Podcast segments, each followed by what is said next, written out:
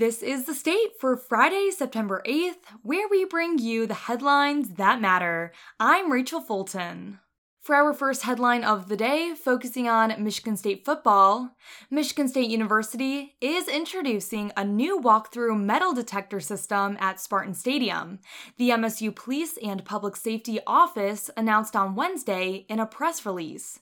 The metal detectors are part of MSU's ongoing enhancement of the university's safety and security portfolio. When entering the stadium, guests will not be required to empty the contents of their pockets unless the metal detector alarms, in which case a security wand will be used. On top of Spartan Stadium and the already existing metal detectors at the Breslin Center, new metal detectors are also being installed in the Wharton Center, Munn Ice Arena, and the MSU Tennis Center. The metal detectors will be installed ahead of tomorrow's football game against the University of Richmond.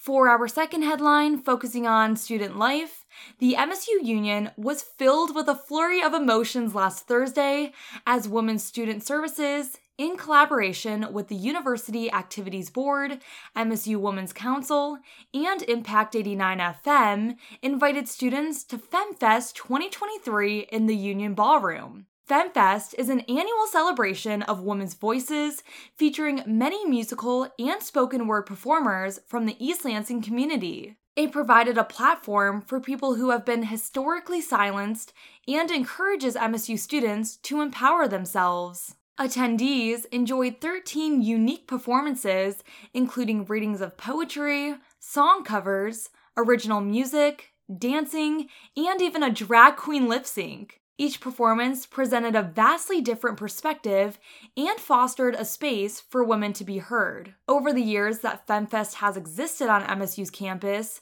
it's grown by a wide margin in funding, attendance, and experience.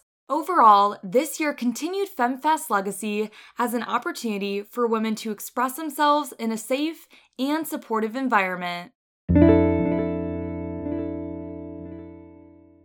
For our final headline of the day, focusing on more student life, working a job in college is a great way to keep your pockets from emptying during the school year. But deciding whether to work through the university or through a local business can be daunting.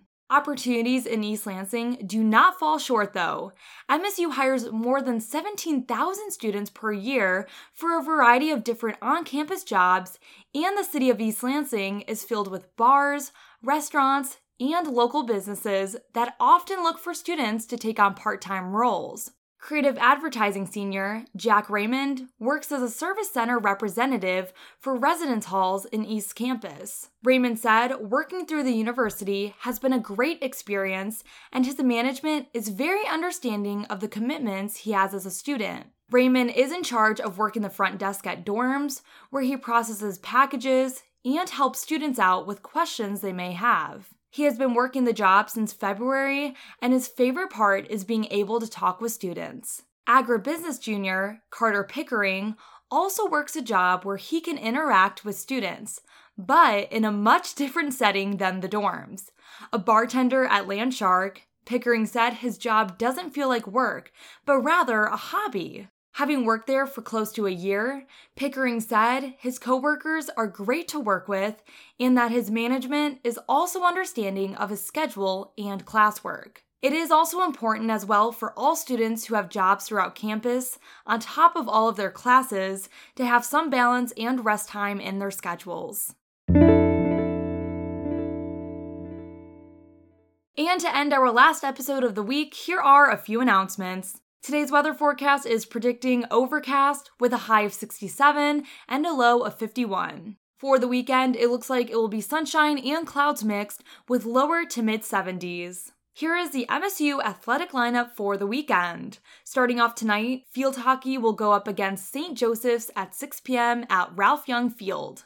And next, volleyball will verse Duke at 7 p.m. at the Breslin Center.